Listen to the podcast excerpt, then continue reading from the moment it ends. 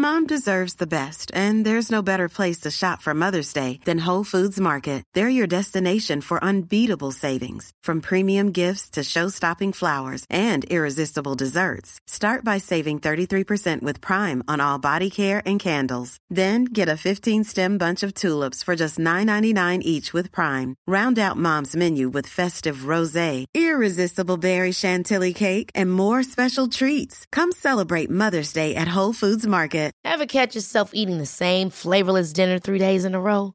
Dreaming of something better? Well, HelloFresh is your guilt-free dream come true, baby. It's me, Keke Palmer. Let's wake up those taste buds with hot, juicy pecan-crusted chicken or garlic butter shrimp scampi. Mm. Hello Fresh. Stop dreaming of all the delicious possibilities and dig in at HelloFresh.com. Let's get this dinner party started.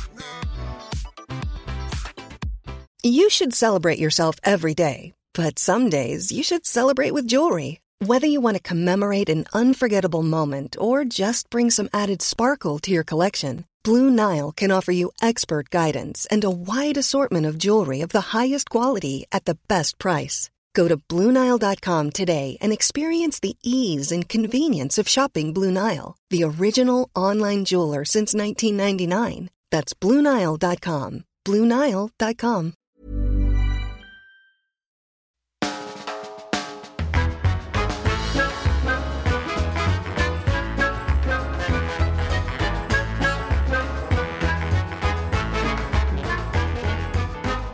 Welcome to the Off Menu Podcast, taking the steak of good chat, sprinkling with the salt of amazing humour, heating up the pan of the internet until it's smoking, dropping in that great podcast steak, and having ourselves a lovely meal.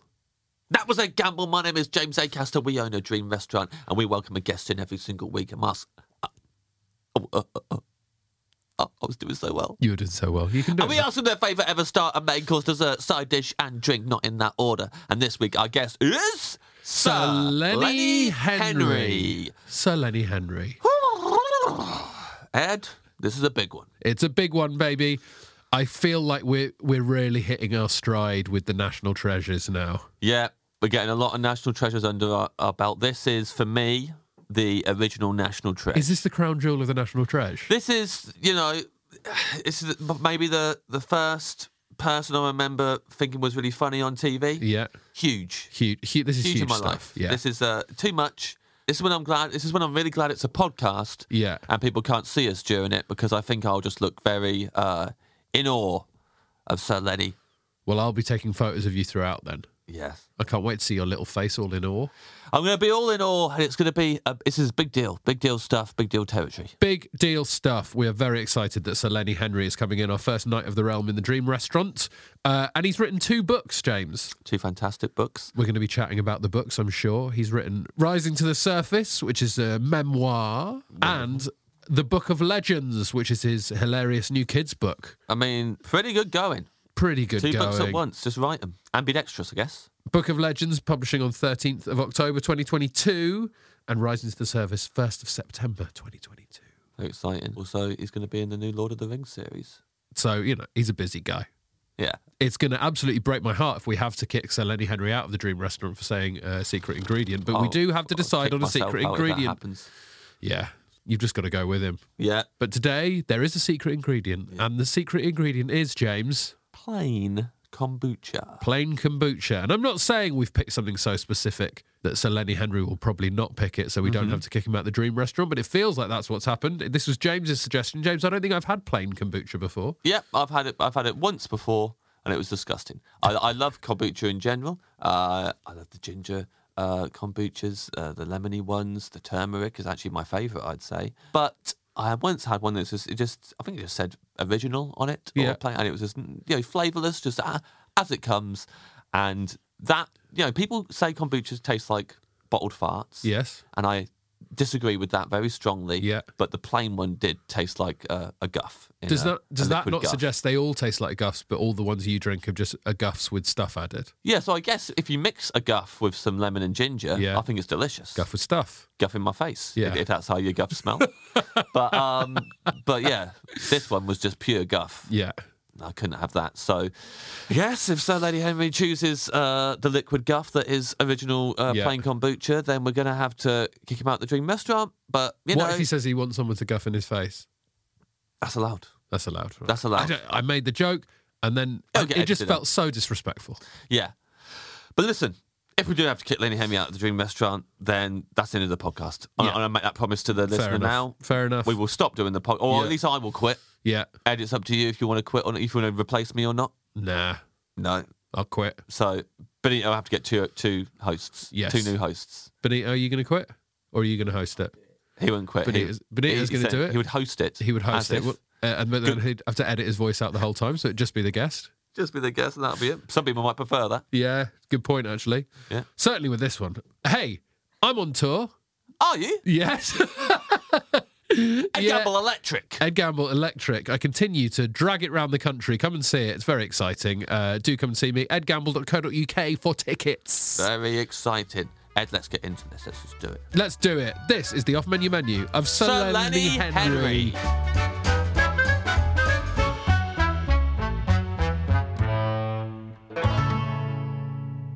Welcome, Sir Lenny, to the Dream Restaurant. It's very nice to be here. Welcome, Sir Lenny Henry, to the Dream Restaurant. We've been expecting you for some time. I love the dream restaurant. Is that thing going to happen where people walk by with brilliant food and you go, I'm having that? Ah. Or what are they having? That looks great. I love that in a restaurant. Yeah. I want to eat their food. That's Yeah. fine if you've not ordered yet. But if you've already ordered and then you see something come past that you didn't order, mm-hmm. it's a It's nightmare. spectacularly gorgeous Yeah. looking. Why didn't I order that? I'm a fool. do you want that in your dream restaurant? Do you want people going past with food that you think, oh, I'd quite like that, quite like that? I think my dream restaurant would be called "I'll have what they're having," yeah, yeah, yeah. and it would be you.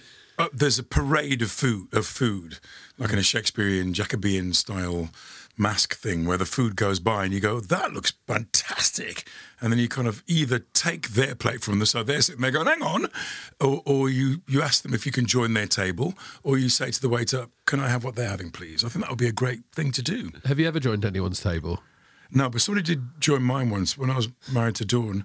Um, we were at this very nice restaurant that was run by Marco Pierre White, and he sat down at our table for the whole meal, thing. chatting away, talking. He ordered for us, um, and we were just be really nice to celebrate our anniversary, Marcus. But you know, it's nice for you to be here, but it's our anniversary, and literally you're taking the time from our anniversary. He didn't care at all. And members of staff were putting their heads out the door going, Marco. And he was just going, go away. and just You're at work, Marco. giving us his time. No, he joined our table. I've never joined anybody else's table. That's rude, isn't it? Well, Well, I reckon. I don't know. But I reckon You could. Yeah, I reckon you could. Really? Yeah. I think that's part of You're making the, me feel bad now. I think that's part of the deal with the Knight of the Realm stuff, isn't it? You're allowed to join any table you want. Out of my way. yeah, yeah, yeah. I'm a knight of the realm. Give me that chop. Go, go. Our Uh, first knight of the realm on the podcast. you are our first knight. of Am the I? Realm. Yeah. Is it a thing? I bet do people, young people don't respect the whole knight of the realm thing at all. No. I just get called Uncle Len. Nobody calls me Sir Len in my phone. Uncle Len, can I have five pounds? I just have that all the time. you take the rubbish out now, Uncle Len. It's your turn. I have that. Older people seem to tug four locks and Yeah. bow and scrape, and you get nice seats at restaurants sometimes. Sometimes good. not at the Groucho. No. never. the girls there just kind of look at you and go, "What's your name again?" But uh, elsewhere, elsewhere they're kind of uh, the older people tend to kind of go, "Ooh, ooh." I reckon we, even without the sir, you could just join someone's table these Yeah. days. really." Yeah. Yeah. I reckon if someone's like National having, treasure have- privilege. have- having a having a meal and Lenny Henry just sits down with them and goes, "What are we having?" I think they'd be like, "We don't even care if it's our anniversary. This is great." Oh, that's I think, very I think nice it'd be fine. I don't think so, but that's very kind of you to say that. I do like dining, and I do like going unusual places, and I watch a lot of food telly. Yeah. it's a thing with me, so I, I do like it, and I have a. Th- I, I don't know whether, whether it's a.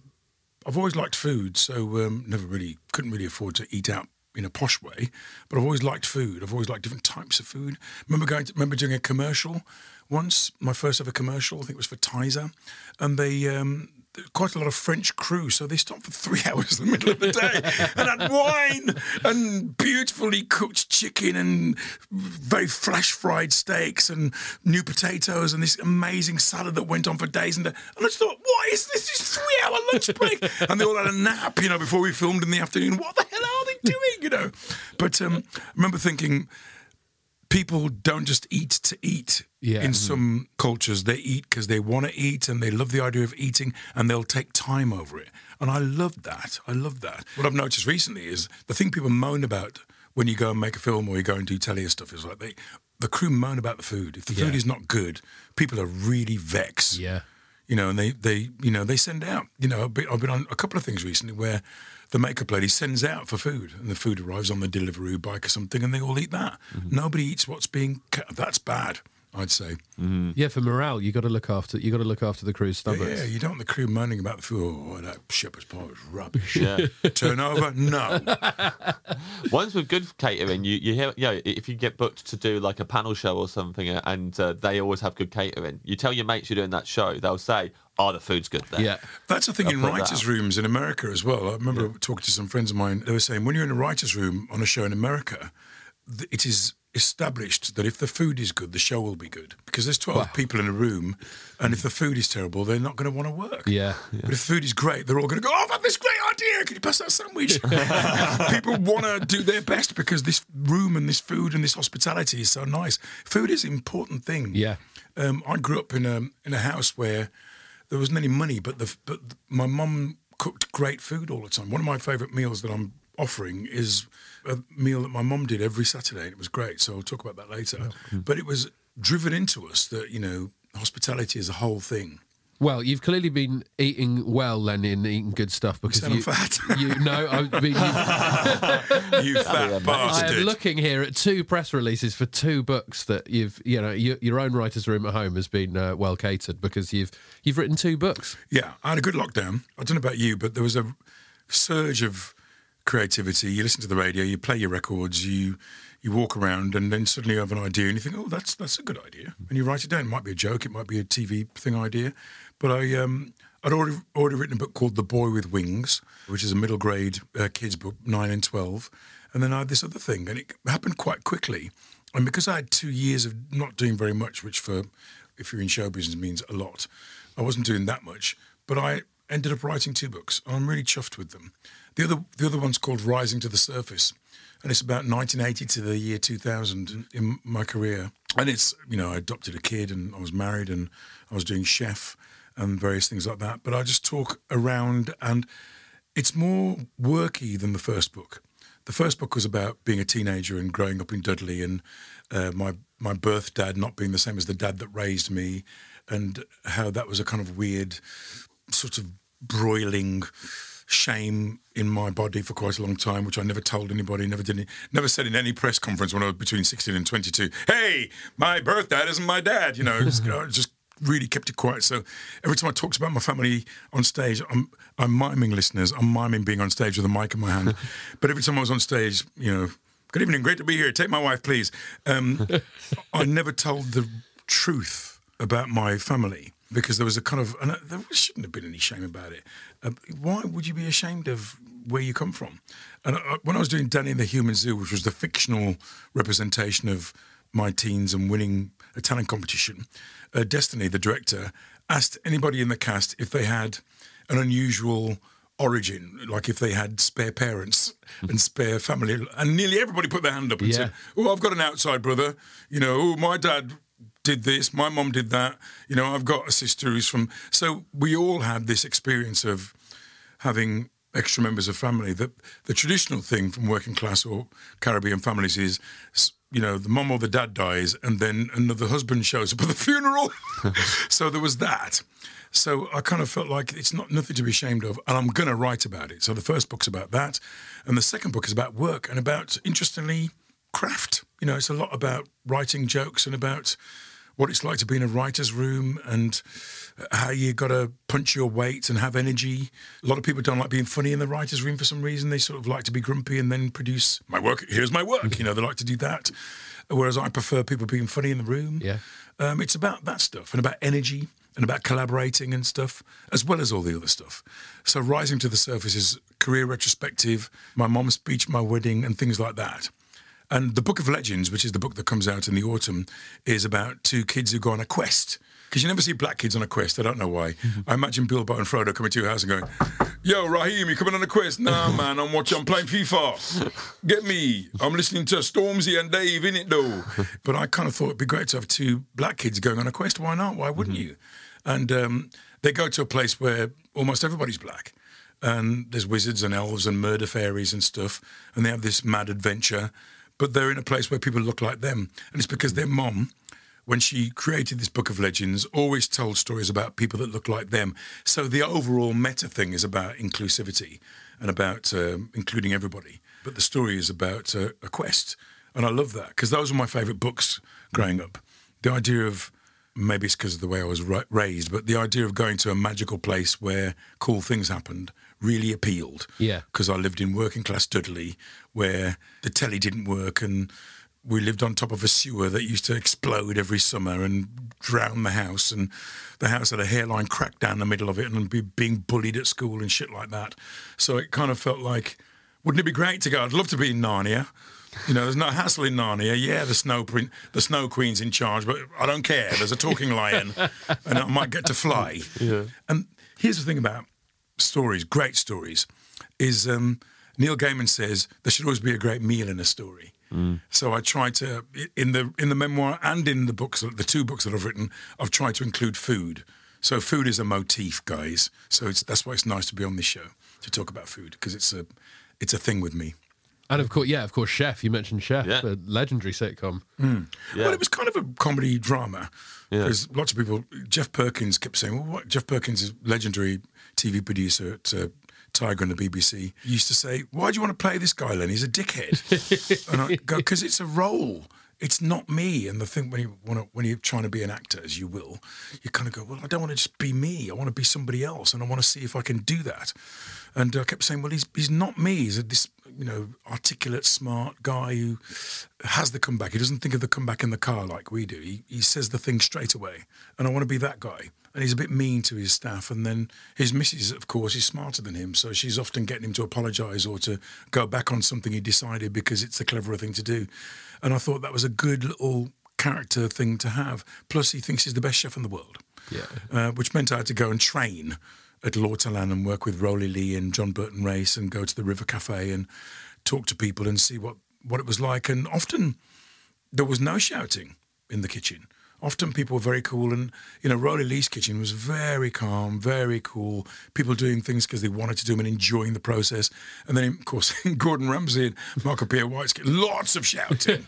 and John Burton, his kitchen was very um, shouty, but only when he was there. When he wasn't there, it was kind of cool. Yeah. Uh, but they got exposed on the telly. They had secret cameras and they got into trouble. But it's a kind of, you know, the, the world of cooking is quite militaristic. It's a bit like the army, you know. There's kind of there's a real sense of you've got a brigade of people, and Yeah. and you've got to get it done, and it's got to be it's got to hit the pass at the right time. Well, I think a lot of those French kitchens were actually structured in that way deliberately, weren't they? The, Do you want yeah. to be in the army if you're cooking a sausage? I don't know. Know, It's a pie. You know, you don't have to beat me up because it's a pie. What's the? It's some cake. Oh, I don't know, but I do love it. I, I like the. My daughter and I, when she was really little, she used to have a little chair that clamped to the table, and it was very funny for. I know she has mem- sense memories of this because she's 30 now. But there was a time when I was working doing chef where my daughter would be clamped to the table and given two Michelin star food. I would feed her at the table this food because she, had- she liked pasta.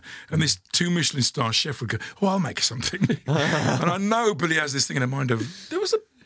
Wasn't there some fantastic food? when I was- Where was that? It was because she was at L'Ortolan all the time when I was doing chef. Well, we always start the dream menu with still or sparkling water. Still, please, because the sparkling thing is like um, I don't get sparkling. It's like lemonade, but crap. What is, what is that? I like the still water. It's council pop. It's what I'm used to. It's what I grew up with. Still water. And if you could put like two big tablespoons of sugar in it, like back in the day, then it would be all right. We used to do a thing where we went on adventures, and we'd have sugar and water. Who's One- we? Me and my, my mates Yeah. and my, my family. I've got three brothers and three sisters. And it'd be Kay, who's four years older than me, Sharon and Paul, and sugar and water, sugar sandwiches with butter. And then um, we'd wrap that in newspaper and put, and put this, it was all fields around here, but we'd go and we'd go off and have an adventure. So, uh, yeah, still water, please. I lo- you must have been absolutely buzzing off your head. Yeah, we're off our sugar, heads. Yeah. Sugar water. Do you remember? I Like don't know about bee. you. Do you remember playing? Do you remember when you? I'm playing. Do you remember that? What was that? It went on for hours and nothing really happened. Yeah. I'm playing. We're playing. And it was. What were the games? That you know, if you look at books and you read American, you know, rite of passage books, when they go out and play, it's always quite structured. They're always Yeah. playing baseball or something. in Britain, Yeah. we did kick the can and hide and seek, and we climbed trees and Just we ran around. around, Yeah, because of all the sugar. Yeah. Yeah. You know, we used to run to our mate's house. Is Tom playing? Yes. And then you'd just run to somebody else. It wasn't actually playing. Unless there was a ball or a cricket bat or something. I love the sugar water thing. Sugar, sugar water, sugar, sugar sam- sandwiches. Yeah. Sugar sandwiches were dope. Have you ever had one? No, It's but- really yeah. nice. I don't know the, why I've not had the one. butter and the sugar is the thing. Yeah, yeah, Because yeah. it goes sort of like a Absolutely. nice paste, like a fondant sort of. Yeah, it's delicious. It's kind of, mm, okay, it's Yeah. delicious. Sugar, butter, white bread. White bread was a thing. We had a lot of white bread. Yeah. Wonder Yeah. bread. Which is sugar, basically. But you don't eat, we, we don't really, it's, you know, sourdough now and rye Yeah. bread. We don't do that anymore. But white bread was a thing and grew up with that. Sour bread, tap water, lots of sugar and everything. Yeah. We're all diabetic and nobody cares. nobody cares. I'm diabetic. We're type 2. Nobody cares. Get over yourself. Have a pie. Ed's type one, so he's looking down on you immediately. Yeah, He's yeah, eating yeah. it. I'm the best one. Um, what adventures would you go on? You'd Um, have the. well, we go um, when you had a bike. Did you do this?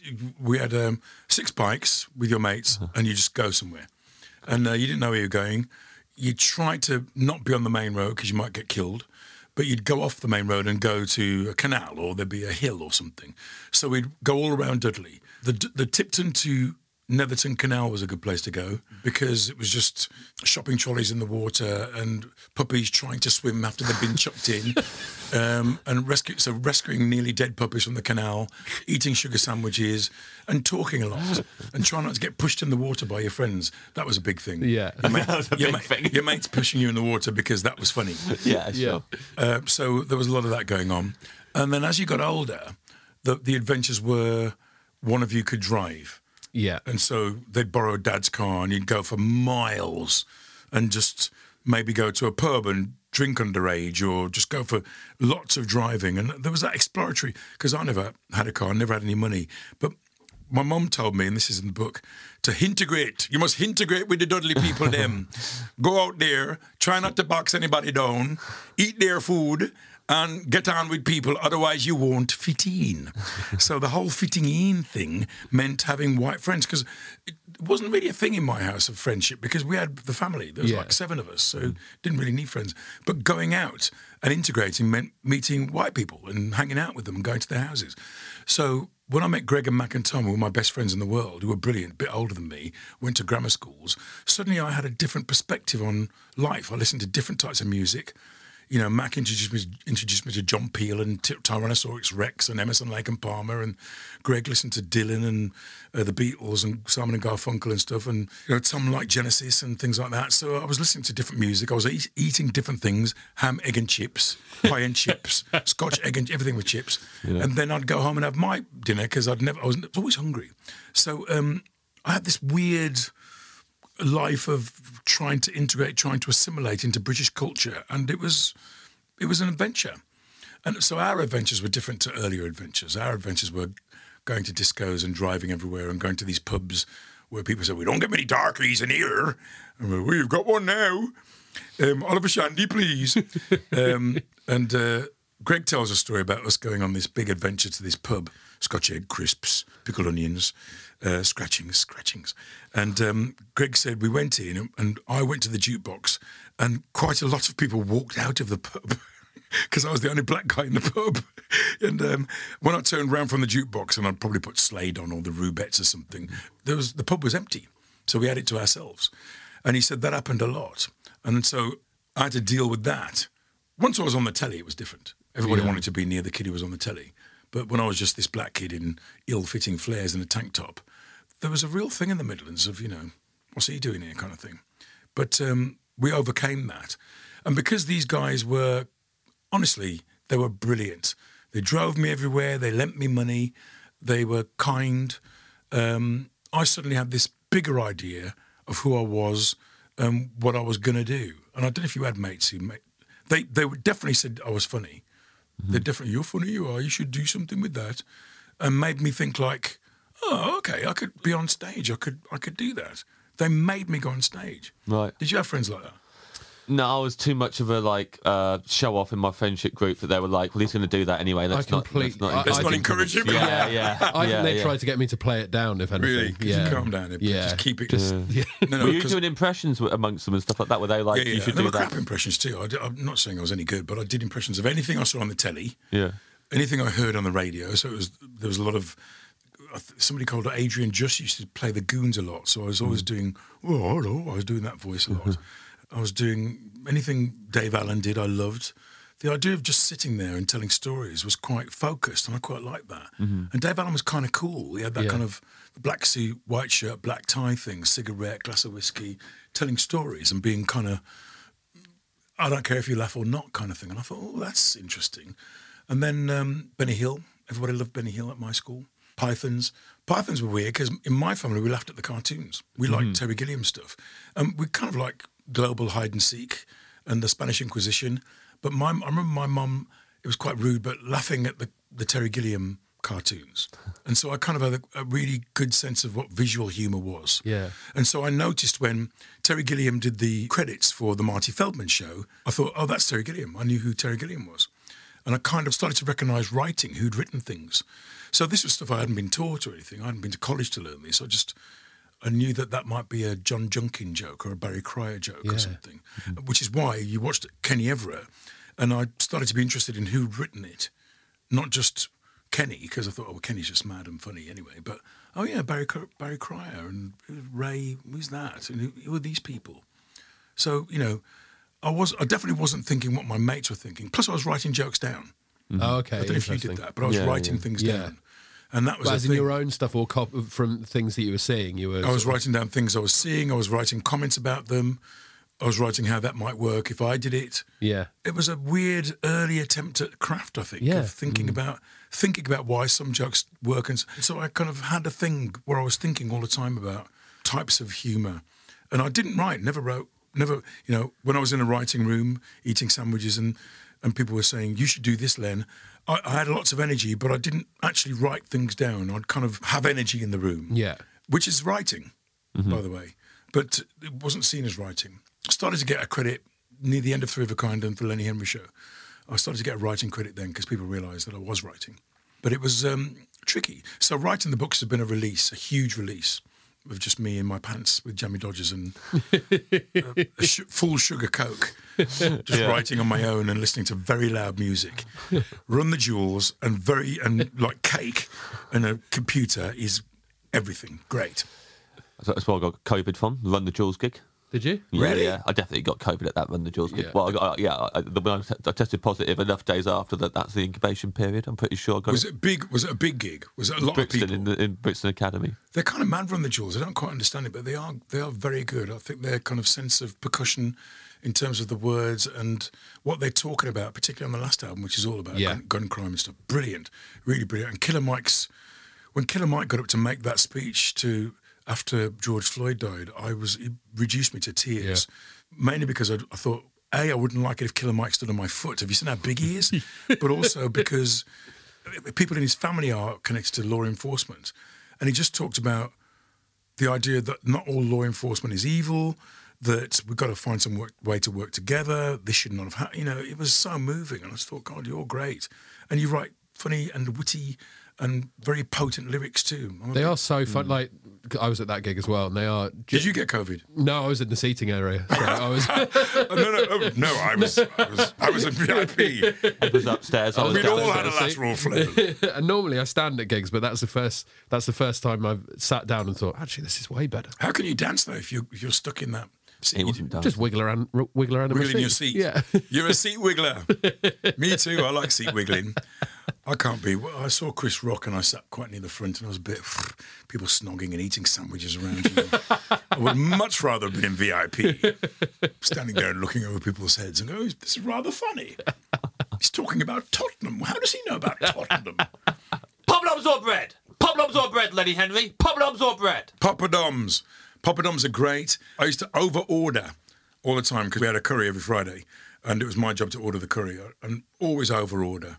Always have six of everything, um, just in case. but I love poppadoms. I like onion bhajis, but they tend to be very oily. I like paratas, but they tend to be a bit dry. Poppadoms are, it's like a big crisp. It's a big, imagine if they had a bag of poppadoms like crisps. Yeah. Like a huge. Like a Hessian sack of poppadoms. That would be great, wouldn't Yeah, it? yeah, Because we love poppadoms. But you carry it under your arm like a big bag, and every so often you pull out a foot, a poppadom, a foot across, and munch on it at the pictures or on the park or How something. many do you think you could get through? I don't know, 12. I could, eat, I could eat 12 or 15 poppadoms. I might not eat very much afterwards, but I could eat 12 or 15 poppadoms in a sitting because poppadoms rock. Yeah. And they really crunch. When they're done well, they really crunch. I love them. Good curry houses in the Midlands as well, right? Well, we've got Yeah. the Balti Triangle. Yeah, of course. In Birmingham. There's a, the Light of Asia was in Dudley, and we used to go there. But in Birmingham, it's the Balti Triangle and Sparkbrook and places like that. And um, I, I used to love to go to the Balti houses in Bradford. I used to do a gig in Bradford, and then afterwards, uh, Phil McIntyre used to take me to this place that was like a calf, a curry calf, not a restaurant, so not posh. Yeah. But oh, the food was great. Bowls of chicken curry and a poppadoms and a nan, no knife and fork, and you just ate it like that. And it was so unctuous and succulent and delicious. And then it was £2.50. it wasn't very expensive at all. Beautiful, beautifully cooked. So I highly recommend going to Bradford and finding a curry calf rather than a posh restaurant. You you did a face there where you're Im- imagining eating the curry. Yeah. Where it's the perfect food face, where you sort of screw your face up, and it's all you, you like it so much you almost hate yourself for it. like, Oh no, I don't hate myself, but I'm kind of go- I'm, I'm trying not to eat. My thing is I eat fast, Yeah. So I have to slow down when it's good because you got to can't eat good. For, you got to savor it. And my, my girlfriend's always go, just slow. What's the matter with you? I've always finished, and then everybody's kind of still eating. Just s- slow down, Len. But I'm hungry. Phil McIntyre was like the big rock and roll promoter in the late 70s, early 80s. And the reason I know him is because, um, and I wanted to work with him, is because um, Tiswas went on tour, and Chris was the promoter with Paul Roberts. And it was the first time I'd, I'd experienced kind of rock and roll comedy. I, I come from, you know, and it took a lot of getting over, but I come from variety, light entertainment. So I did the clubs, I did Jollies in Stoke and Blazers in Windsor and the Starlight Rooms in Usk, you know, and it'd be like six or seven hundred people, dinner and, you know, drinks, and then you'd come on at 10 o'clock and do an hour, and then that'd be it. So that was where I came from. That filled me with dread. Just the description of the gig absolutely filled me with dread. It is kind of frightening. and then when I'm doing Tiswas, Tarrant said, "Oh, we're doing Bishop's Stortford. Uh, Do you want to come?" And I said, "Yeah, sure." You know, and I arrived, and there was a queue that went from the door all the way down the street. People with Tiswas t-shirts on, dressed as the Phantom Flanflinger, with their own custard pies ready, throwing buckets of water over each other in the queue. And then we got in, and you couldn't actually get in the pub. You couldn't actually get in the gig. It was worse than Run to the Jewels. People were, people were hanging through the windows. They were standing on the, the table that they'd set up for us to be on collapsed because they didn't have a stage. They just had trestle tables. And um, it was one of the best nights of my life. And we all nearly got killed. and I thought, I want to do that. I want to tour like that. I, wa- I don't want to do the Skylight Rooms in Workington, which is, thank you very much for paying me, by the way, but it was not my, you know, people listening. eating and then watching you do your jokes. I want to do gigs like this where people are, they want to be entertained and they're rabid and they're loving it and they're laughing really loud and cheering. And I thought, this is it. This is the kind of gig you want to do. So when they went on the big tour, I did Stockport and Phil was in charge and Stockport was legendary. It was like a Beatles gig. I mean, it was so it was so compost corner and the whole of compost corner. Here comes David Bellamy. Ah, people going nuts like that. And I just thought, if, if Phil McIntyre's in charge of this, I need to be with him. So I had to convince my agent, who was very, uh, hello, what? Bowler hat, pinstripe suit, Mr. Luff, his name was, had, had an umbrella. Had an umbrella even in the summertime. Hello, what? What? Wore a bowler hat. I had to convince him that having these two rock and roll merchants from up north doing the tours might be a good thing. And uh, Phil came along. Well, you know, Mr. Luff, it'll be great. You know, Lenny, Lenny Tiswell's very popular. You know, you get a different audience, young people. You know, and um, Mr. Luff said okay. And so I did a my first tour, and the poster for the first time was me in a leather jacket and a t-shirt with a big smile on my face, and it was almost like I'd been set free Yeah. from doing those other kind of gigs. And then I kind of I never looked back really, and I started doing these big gigs, and I loved it, m- preferred it so much more. Had fold back comedians had foldback. Go and see Ben Elton and two big ass speakers on front of the stage, pumping your voice back at you really loud. And then so it kind of made you feel a bit more rah on stage, you know. I loved it. It's always mad for me hearing about Tiswas because, like, I think that was before my time. So I grew up. You were like a very big part of my life growing up and watching you on TV. When were you born? What year? I, 85. yeah, yeah. so you have no idea what Tiz was. So Tiswas, I didn't know what that was, Uh. but I knew who you were. Watched you a lot. Then Who Wants to Be a Millionaire? Whenever whatever age I was, that was massive. so Tarrant, there was yeah. Tarrant, and then I learned that ages ago there was Tiswas with, and I couldn't even comprehend Yeah. you and Chris Tarrant in a show together. Yeah. Cause it didn't make sense because you were two complete. You occupied two completely different spaces for me. So um, every time someone says Tiswas, I'm like, did that? What? I have I have nightmares where I think have that happen to me. was I really in Tiswas? It was really great. Tarrant was the producer. He was the executive producer, and he wrote most of it. Usually on a Wednesday when he was fishing at four o'clock in the morning, he'd go fishing, and he would just dream up the whole shape of the show. What it was, because it was kind of like assembling a radio show or a podcast, I think. He had blocks of things that he was going to do, and um, we had to contribute the jokes. We have to say, so there'd be me and there'd be John Gorman and Bob Carolgees and maybe Frank Carson sometimes. Frank would go, it'd be good if I was um, pretending to be a medium and reading your fortune. And then after a while, you just, you, you unmask me and you slag me off and that'll be the joke. And then I would go, well, I used to do a Rastafarian character called Algernon who said, Ookie. And I said, it'd be good if Algernon was into high art this week and talked about going to the Tate Gallery and blah, blah, blah. So we'd do that. And then he would assemble it on the Friday and we'd go through it and everything. That's crap, think of something else.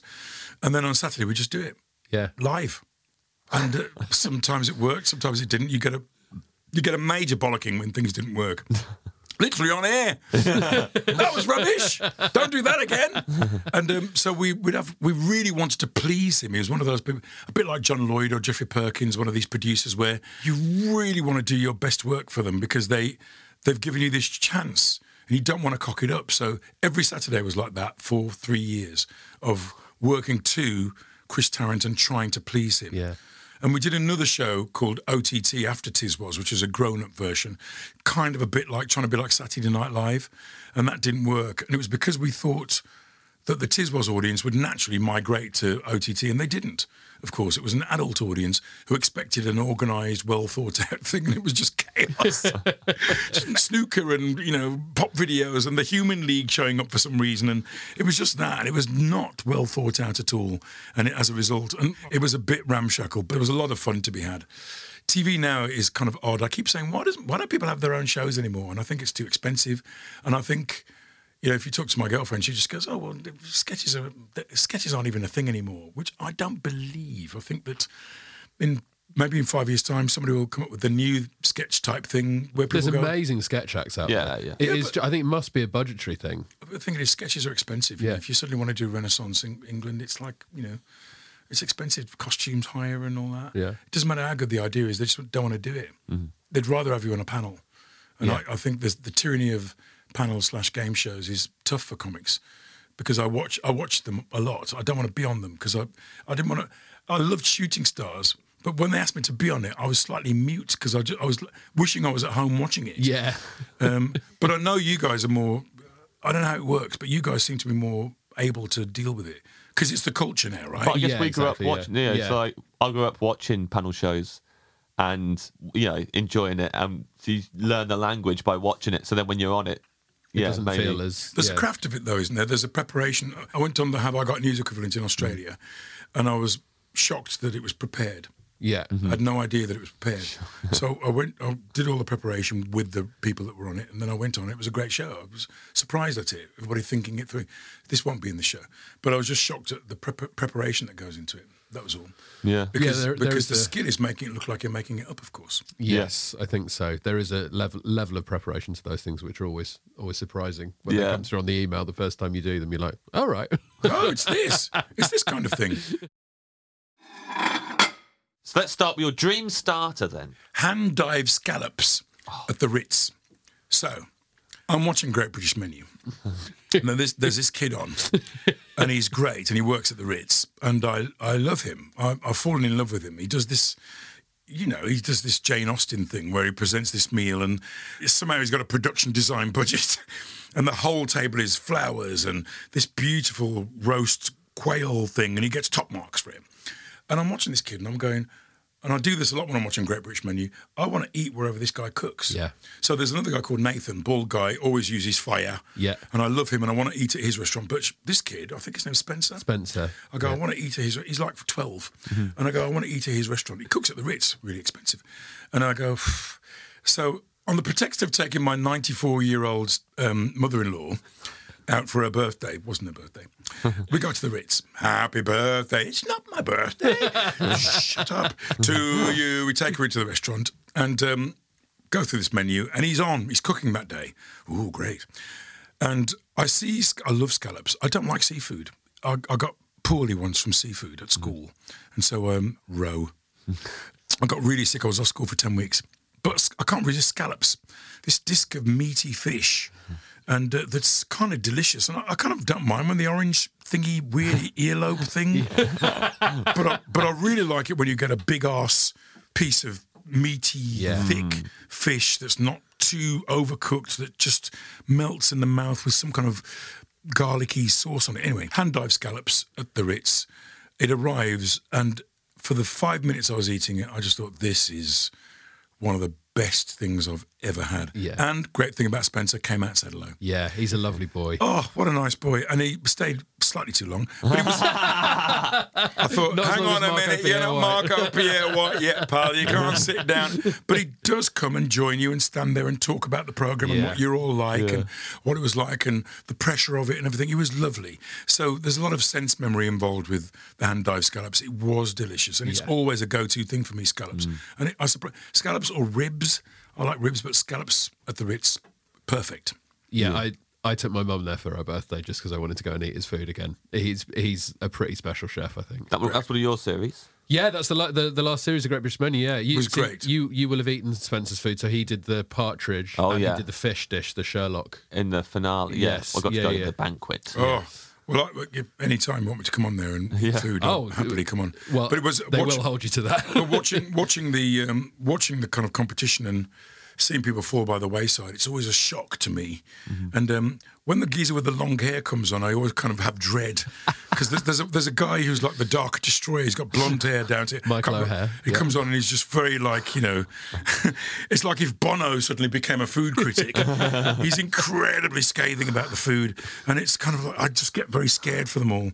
But um, Spencer was brilliant, and the hand dive scallops literally rocked my world.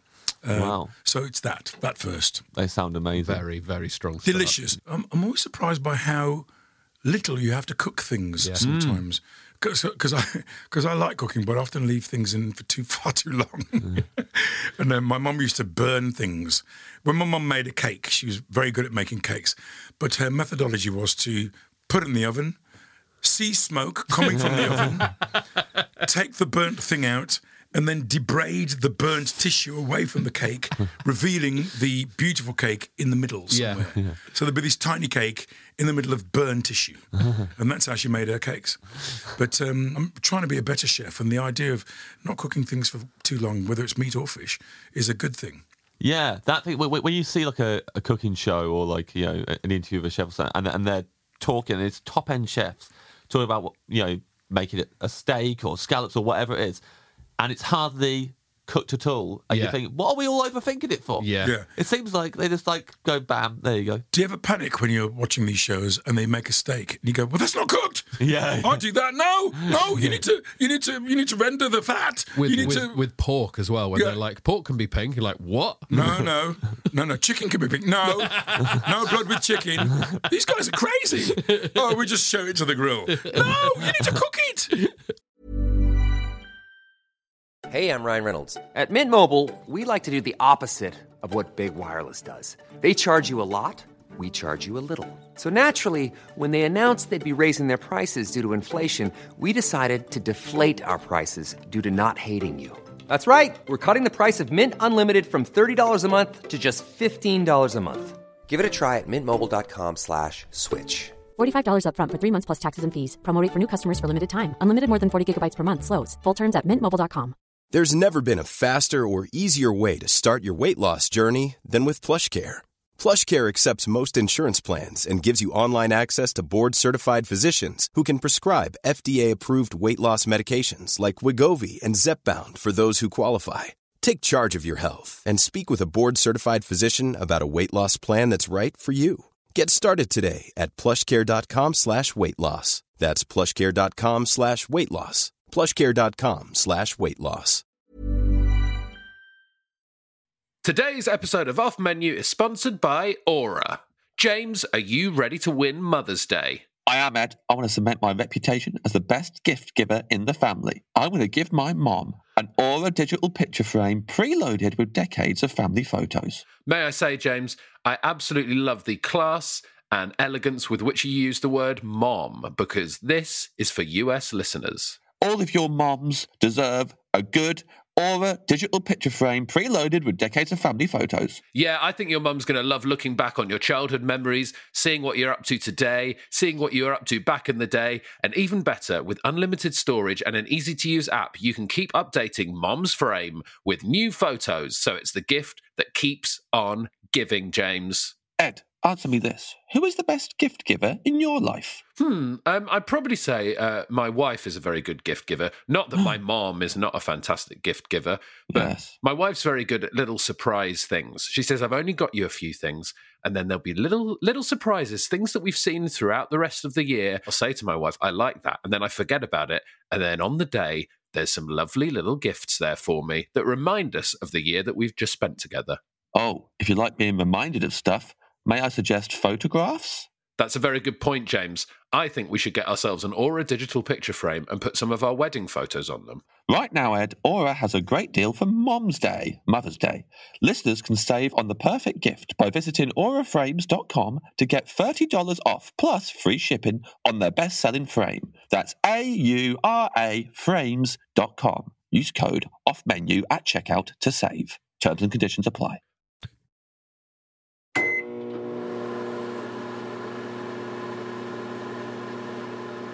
Your dream main course. Now, we have a feeling this is going to be a home cooked thing, right? This is mom.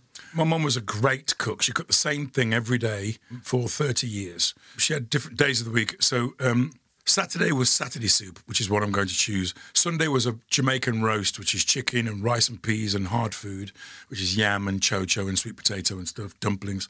Monday, as we're starting to move out to the weekend and run out of money, it might be meat and potatoes and stuff. Tuesday, chicken. Wednesday, no money, pilchards and white rice.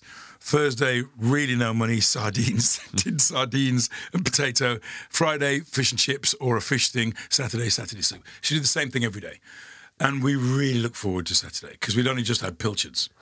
so we're still, we got PTSD from pilchards and, pilchards and white rice. We don't want to eat tinned fish and rice anymore. Please, can we have something nice? So we get to Saturday, oh, thank God. And she would get up in the morning and she'd put the mutton on. The mutton has to simmer for quite a long time because it's quite tough meat. So she'd simmer the mutton for a couple of hours until it was falling off the bone. Mutton, thyme, garlic, onions, simmer, leave it. Then she'd, when it was cooked, then all the vegetables go in. This is the yam. Yam is quite a, a fibrous carb, carby white vegetable. Cut that up into blocks. Uh, no, kind of, it's peasant food, so you don't have to kind of be nice about it. Carrots, the dumplings can go in now, and whatever other, you know, Scotch bonnet pepper maybe can go in. That goes in half an hour. Last 20 minutes, the potatoes go in. So you've got this quite big, I mean, we're talking literally a vat of food here with liquid in it. And so we'd all get our own tureen. That's what I remember. We'd all get our enormous tureen of food, and it would be the liquid, and then potatoes, dumplings, yam, mutton, sometimes on the bone, sometimes if you're lucky, chunks of melty meat, and uh, carrots with the thyme and the garlic and everything. Oh my God. Every Saturday. Oh. So you'd eat this every Saturday, and it kind of took on legendary proportions. And when I left home to be a professional comedian, I used to dream of it because I was eating Chinese and curry and stuff, and going out to Greek restaurants and exploring other cuisines. But I did think, oh, my mom's food is up there. Yeah. with mm. this, I can, you know, my mom's food is good. She had this thing where she would put beef in foil and put loads of vegetable aromatics around it, garlic and stuff, and pinch it and put it on a very low heat for hours. This food, this meat fell apart and it was delicious and tasty and succulent. So she was a clever cook. And I'd get home, I'd be in like Huddersfield and I'd drive home overnight and I'd get there Saturday morning and the soup would be on and I'd be go, oh, thank God. And I would just eat this soup and it, rem- and it would have that kind of sense feeling of home and safety and stability. And you'd eat it and you'd immediately fall asleep. and, you'd, and you'd wake up when the wrestling was on. So you knew you'd, the soup had been good if Mick McManus was punching somebody in the face when you woke up. So it was always that. And it's delicious and tasty and garlicky, and the meat was always succulent. And you did suck the bone, mm-hmm. and I know that sounds horrible, but there was stuff inside the bone, like the marrow, that was always really tasty. And um, I, I think it was legendary that dish. And I've tried to cook it. Me and my brother, as we, we try and do mum's cake as a thing in our family, and nobody quite gets it right. No one burns it enough. right? Uh, we always think the burning is wrong, but actually, and we we do the soup, and it this we can get close. Rusty Lee's got a good Saturday soup menu, men, uh, recipe, but the, the Saturday soup is the thing I would choose. Oh, it sounds phenomenal. Oh, um, I went to Mr. Jerk in Soho. It's not open anymore, and they made the Saturday soup, mutton soup with red peas, kidney beans, and hard food. And it was, I was in a work day. I was going to a writers' meeting in the afternoon in Soho at PBJ's. PBJ's my manager, and um, I just thought I'll have some soup. And I went in, I had it, and I started to cry because my mum had passed away, and I, it reminded me of my mum. And uh, food can do that. You know, Marcel Proust and remembrance of things past. Food can trigger memories, and you don't know why it's doing it, but it suddenly evokes something. And I had this soup in the middle of Soho with the bin men going around and the bottles clanging away and smashing and people in the street and smoking fags and stuff. And I just thought, God, my mum was great.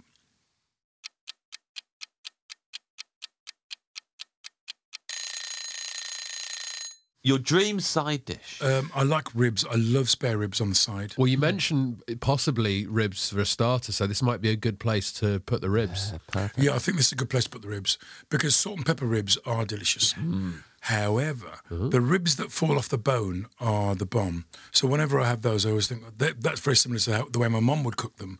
So when I go to a Chinese restaurant and the ribs have a sauce and they fall off the bone, there's there's a restaurant in Chinatown where they serve this one where it's obviously been cooking for a long time and the ribs are to die for. So yes, that would be a side for me. I'd have two. Maybe I'd have two as a side. yeah. Delish. Two I'd have two ribs. or Well, no, two- you have the two ribs. You have the, Yeah. and they're quite big, and there's quite a lot of meat on them. Uh, but you don't want to spoil your main, so you'd only you might share that with somebody. I'm doing a lot of sharing of sides at the moment. I don't know if you do that. Yeah. I kind of go, should we share one? I'd never mean it though. so should we share that? Ed, you you seem to have eaten all the. Sorry. My wife knows. She's like, yeah, we'll share that. She knows she's not having any of it. Yeah, yeah. I, I am very disappointed when ribs don't fall off the bone. yeah. The chewy rib is not really my thing. I like the fall off the bone one, where the, the meat just goes, I give up! and just falls off the bone like that. I agree, but in, in competition American barbecue, it's actually marked down if it falls off the bone. Well, that's There needs to be a ridiculous. They don't know pull. what I'm You need to yes, pull it off. I, I, I agree with that, but the meat does need to be tender Oh, on yeah. the ribs. It's otherwise it's not great. And I like a sauce. I like it when it's been marinated in a delicious sauce. Sometimes ribs can be a bit, you know, they just chuck it on and it's it tastes of the smoke and the meat really. And I think that if you've taken the trouble to make a good marinade, that can elevate the rib to something quite extraordinary. Mm. And we want extraordinary, don't we? Steve Martin says, you know, somebody asked him, what, what, what do you care about? And he said, you know, every single meal. Imagine that. Every single. I ate with him once, and it's true. He took a really long time to choose his food. He wanted it to be perfect. He doesn't want any meal time Yeah. to be disappointing. Imagine that. How many crap meals have you had and gone, oh, it's all right. Yeah. Just let me eat that. Come on, I've got to get on. You know, Steve Martin wants every single meal to be perfect. I think I agree with Steve Martin. Really? Yeah. It's definitely Steve Martin. But that's a problem, man. That's a problem. If all you can do is get street food on the way to somewhere. Wait a second. How are you cooking these onions for the hot dogs? It's kind of like, Steve, it's just a hot dog. You need to, no, no, no, no, no. I need to know what kind of soy sauce they're using on these ribs. Anyway, I'd love to know the context that you and Steve Martin were, were you working on something together? no, it was, um, we got this phone call from Pete and he said, we're going out with Steve Martin for lunch. Do you want to come? And I, I was almost there before he finished the phone call. and I was just sitting there and Steve Martin was there and it was brilliant. It was so, and it was, it was kind of like all of us. He didn't perform at the table. He didn't do any jokes. So it was kind of like being with this slightly grumpy middle-aged bloke, but we didn't care because we were all kind of in awe of him, watching him eating his, being really fussy over it. Because Yeah. even when he was fussing over his food, it was kind of funny. Yeah. So we were kind of biting our lips, trying not to laugh. And he did one thing where he went, um, "I'm going to the bathroom," and we were, and it wasn't even funny. It was just kind of said in that kind of wild and crazy way, and we were, Steve Martin, we're having our lunch with Steve Martin. It's great, but he was a bit grumpy. Oh, he also left up. Um, I, I did an impression of him. In live, I made a film called Live and Unleashed in 1989, and um, I did an impression of Steve with prosthetics at the beginning of the film, where uh, I walk into the Hackney Empire, and um, he rang me, he rang my house, and left a very long answer phone message about copyright and about plagiarism. It was funny. He said, "Maybe you know my lawyers will be on the phone to you at some point because you've literally stolen my soul." Um, it was great. It was really nice. Good guy. That's uh, that's very good to hear. Yeah, yeah. Because for a second there, because you were saying it's very serious, when you said he left a message to you about copyright, I was like, "What? Steve Martin's going to sue?" Lenny No, it was a joke. It was a joke. joking it was not. It was not like that. Sorry, film. Okay. Spoken to my lawyers. Do you feel like you and Steve Martin? Do you feel like you have a natural bond as well because your surnames are also Christian names? So uh, when Steve Martin and Lenny Henry are hanging out, it's, it's quite, it's quite fun. Uh, it was just, it was just, we're both comics and quite miserable in real life. It was just cool to meet him. They say you should meet your heroes, but I go, what's that all about? You Yeah. should meet them. Yeah. Doesn't matter. I, I was a bit tongue tied when I met John Armour Trading, but apart from Oh, that, wow. know, I, I also met Aretha Franklin and was tongue tied. I don't know what's the matter with me. I'm not shy. We met Aretha Franklin at an airport and I was like, I think anyone would be shy She of signed a book. on. For, she signed a book for me, Franklin. but she was she had a huge bodyguard with her. He was like an asteroid. He was so big, this guy, and she would let him through. Our friend Rob Deering, who's a comedian, you might have met Rob, uh, does a live um, like comedy music show, like a quiz. Uh-huh. And I was paired up with someone, and they had to describe musicians, and I had to guess who they were uh, without saying the musician's name, like articulate. And they had Joan Armatrading, and at that point, I hadn't heard of Joan Armatrading before. And the guesses that I came up with to try and get who this person was because they were trying to like you know say like so say like you know you had a job and it was to like swap like a like a like like, like a breastplate and uh, and, and, uh, and I was like uh, so like uh, like a, a, a you know, uh, you're an arms dealer. No you're nearly there!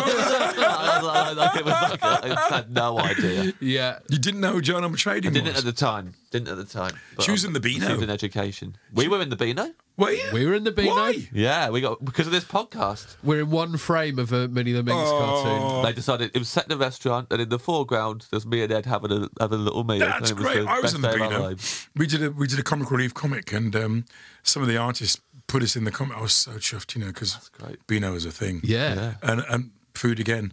You know, the Beano and the Dandy.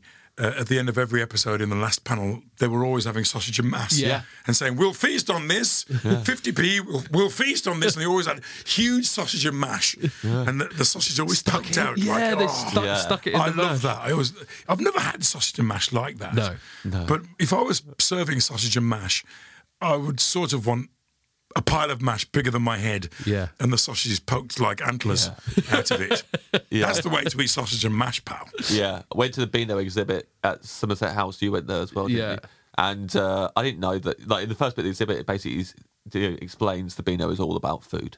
And uh, I was like, I didn't even think about that. But like, yeah, they have a big sculpture of the mash and the and the sausages. Desperate Dan, cow pie. Yeah. Pie, yeah. But is it because of post-war, because of rationing and stuff, because food was so scarce? All the comics were about stealing cakes and eating sausage Like and mash. and- abundance, yeah. Yeah, it was all about just loving food and being a rest- Lord Snooty and Yeah. the Bash Street kids all eating pies and stuff. It was a that post-war thing of scarcity, and I got that. I get that. We didn't have much money, but we always ate. My mom was always very clear about you clear your plate. Mm-hmm. This food was hard won this week. Um, so I really got the Beano and the Dandy's obsession with food.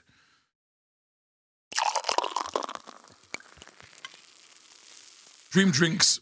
When I saw the Beatles on something drinking Scotch and Coke, I drank Scotch and Coke for a long time. And um, the Edge bought me a bottle of tequila once. I love it. No, no, no, no, no build up to that. Just Yeah. Straight in. That's how I want. That's how I want. And Lemmy, my celebrity story. Lemmy bought me a bottle of, gave me a bottle of vodka once. It's a gig. Oh, well, that's But these are not my dream drinks. My dream drink is a rum punch because it's quite strong, but it doesn't mess up the meal because you don't want to be so drunk before you eat your meal. yeah. I don't understand the martini thing. Have you ever had a martini? I, lo- I love like the it. martini. They're really yeah. strong though. Yeah, yeah, yeah, yeah. It's like pour a large glass of gin, add something like vermouthy or put an olive in it, drink. There's no, what is the shaken not stirred thing? It's just a pint of gin. So the first martini I had, I couldn't even talk afterwards. I was so kind of like shocked Love how it. strong it was. Anyway, so rum punch is just right as long as, you know, a maniac hasn't made it. I've had some maniac made rum punches where people can't move.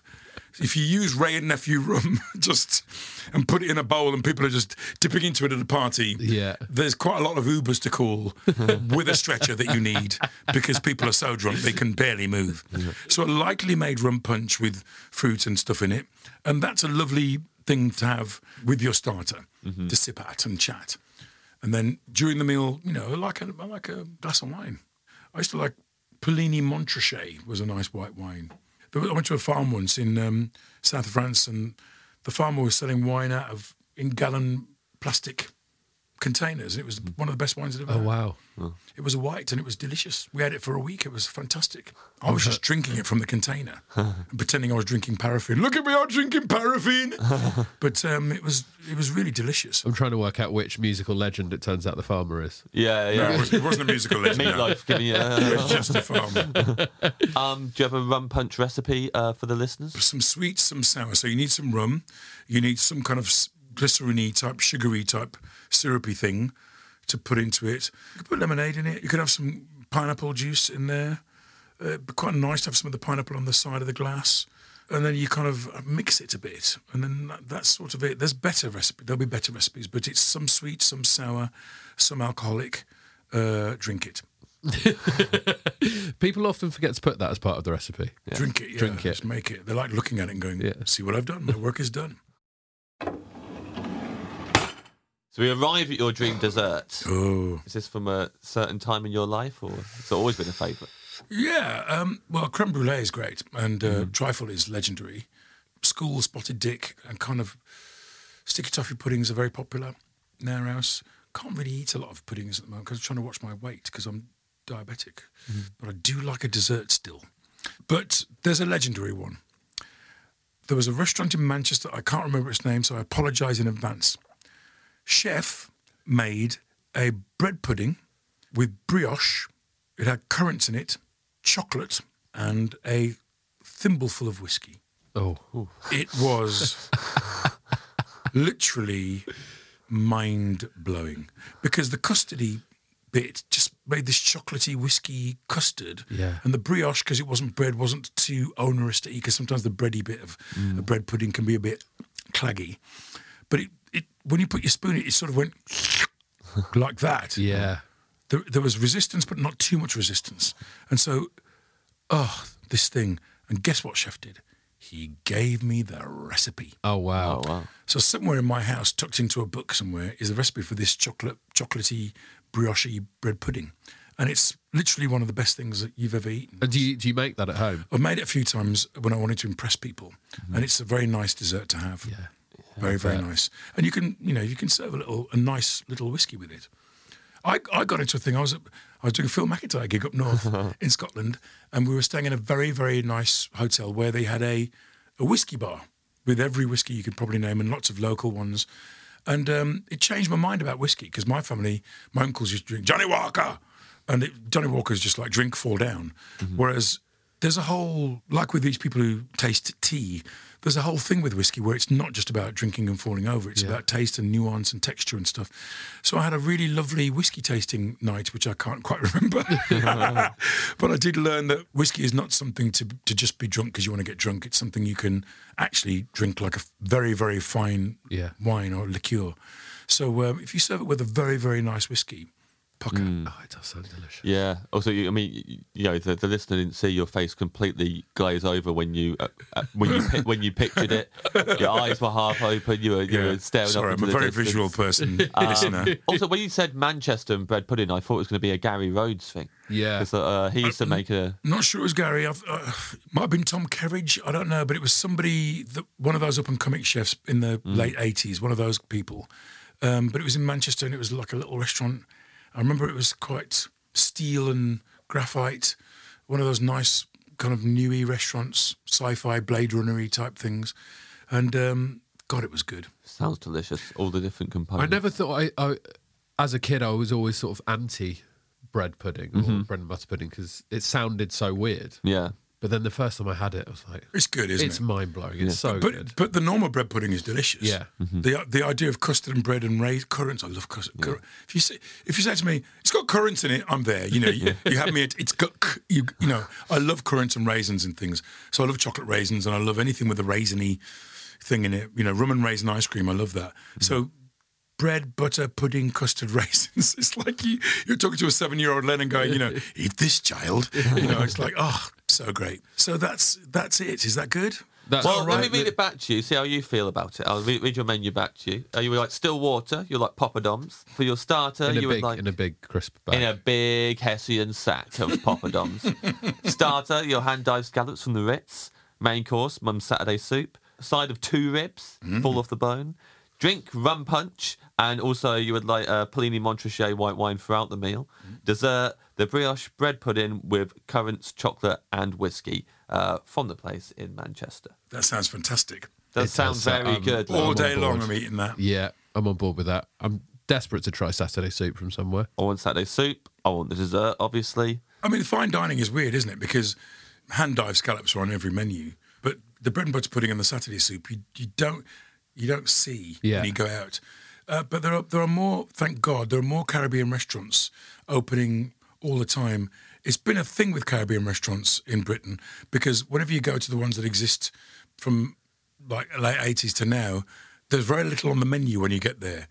You have the soup, no, the soup done.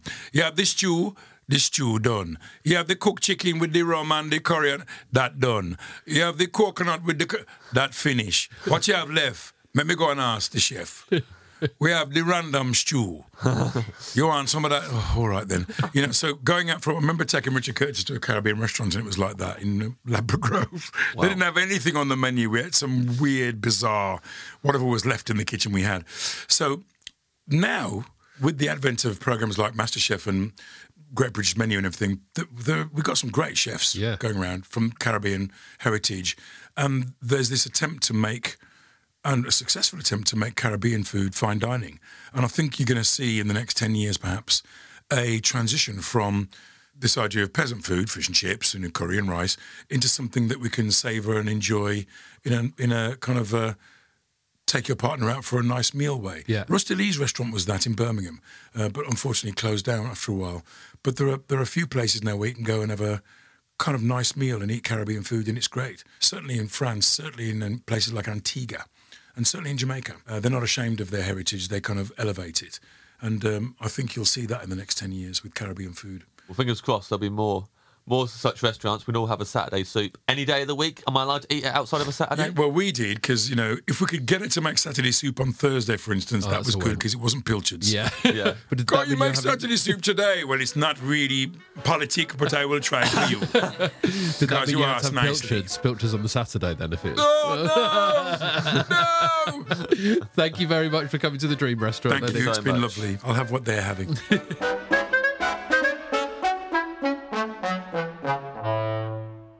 Well, there we go. We managed it, James. We kept ourselves together. I was even more in awe than I thought I was going to be. It's quite. Joe, what? I'm going to be honest with you, Ed. It was quite an emotional experience. It, it, well, it was a fantastic episode. Uh, what an absolute gentleman. So funny. yeah, I felt regaled by the end. Like I been, felt I've been, I've been regaled. regaled. But also, I know that you missed a lot of what he said after sugar sandwiches because you were just thinking about that. I think I need to do that. Yeah. as soon as possible. and on the way home, I'll go to the shop. I'll get some bread and some sugar and some butter. Yeah. An absolutely amazing episode. And he did not say plain kombucha, surprisingly. Woo! Thank you, so that he didn't we didn't have to have that awful moment. Yes. Kicking out a Knight of the Realm, that would be awful. So do go and buy Rising to the Surface, Lenny Henry's new memoir. Published by Faber. published by Faber, out on 1st of September, and his new kids' book, Book of Legends, published by Macmillan. Macmillan. And that's out on the 13th of October. And do watch him. He is in the new Lord of the Rings series, The Rings of Power, on Prime Video, and that starts on the 2nd of September. He's a very busy knight. He's a busy night. Uh, hard days. No, uh, hard days. Uh, no. I do, yeah, it's a bit busy. I don't know. bu- bu- I busy, busy, he's busy, he's busy, he's busy. Working like a dog. Uh, I'm quite busy. I'm on tour. Ed Gamble Electric. Go and see it. edgamble.co.uk for tickets. Yes, and also uh, James Akers. Oh no, I said it too fast and just messed it up. Oh, no. I've got a book out. James has got a book out. Is Yeah, it published by, James? Headline. Headline. Thank you very much for listening to this episode. We can't believe it happened either. Bye bye. Goodbye.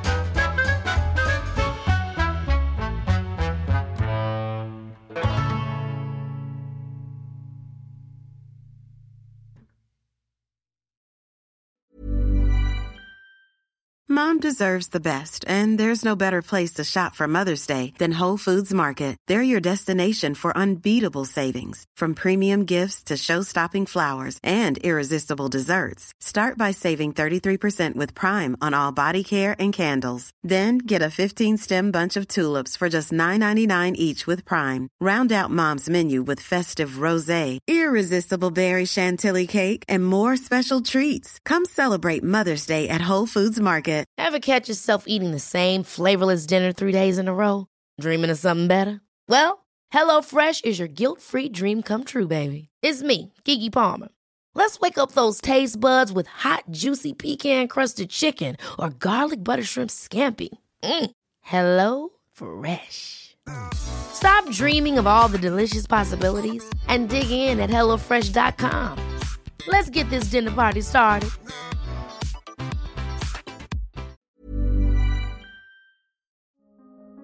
Hello, it's Rob Auton here. Now, I've got a podcast called the Rob Auton Daily Podcast. It's a short poem or story or a musing on a particular subject every single day. What if you commissioned Picasso to paint your house and he just painted it white? Would you be annoyed? Wouldn't it be good if you could pour Miracle-Gro onto other things, such as pizzas? Have you ever thought about what a beach might be like if it was made from digestive biscuits? Have you ever tried to cry about something you're not thinking about? If you would like to listen to a daily podcast that includes subjects I've mentioned there, then please listen to the Rob Auton Daily Podcast.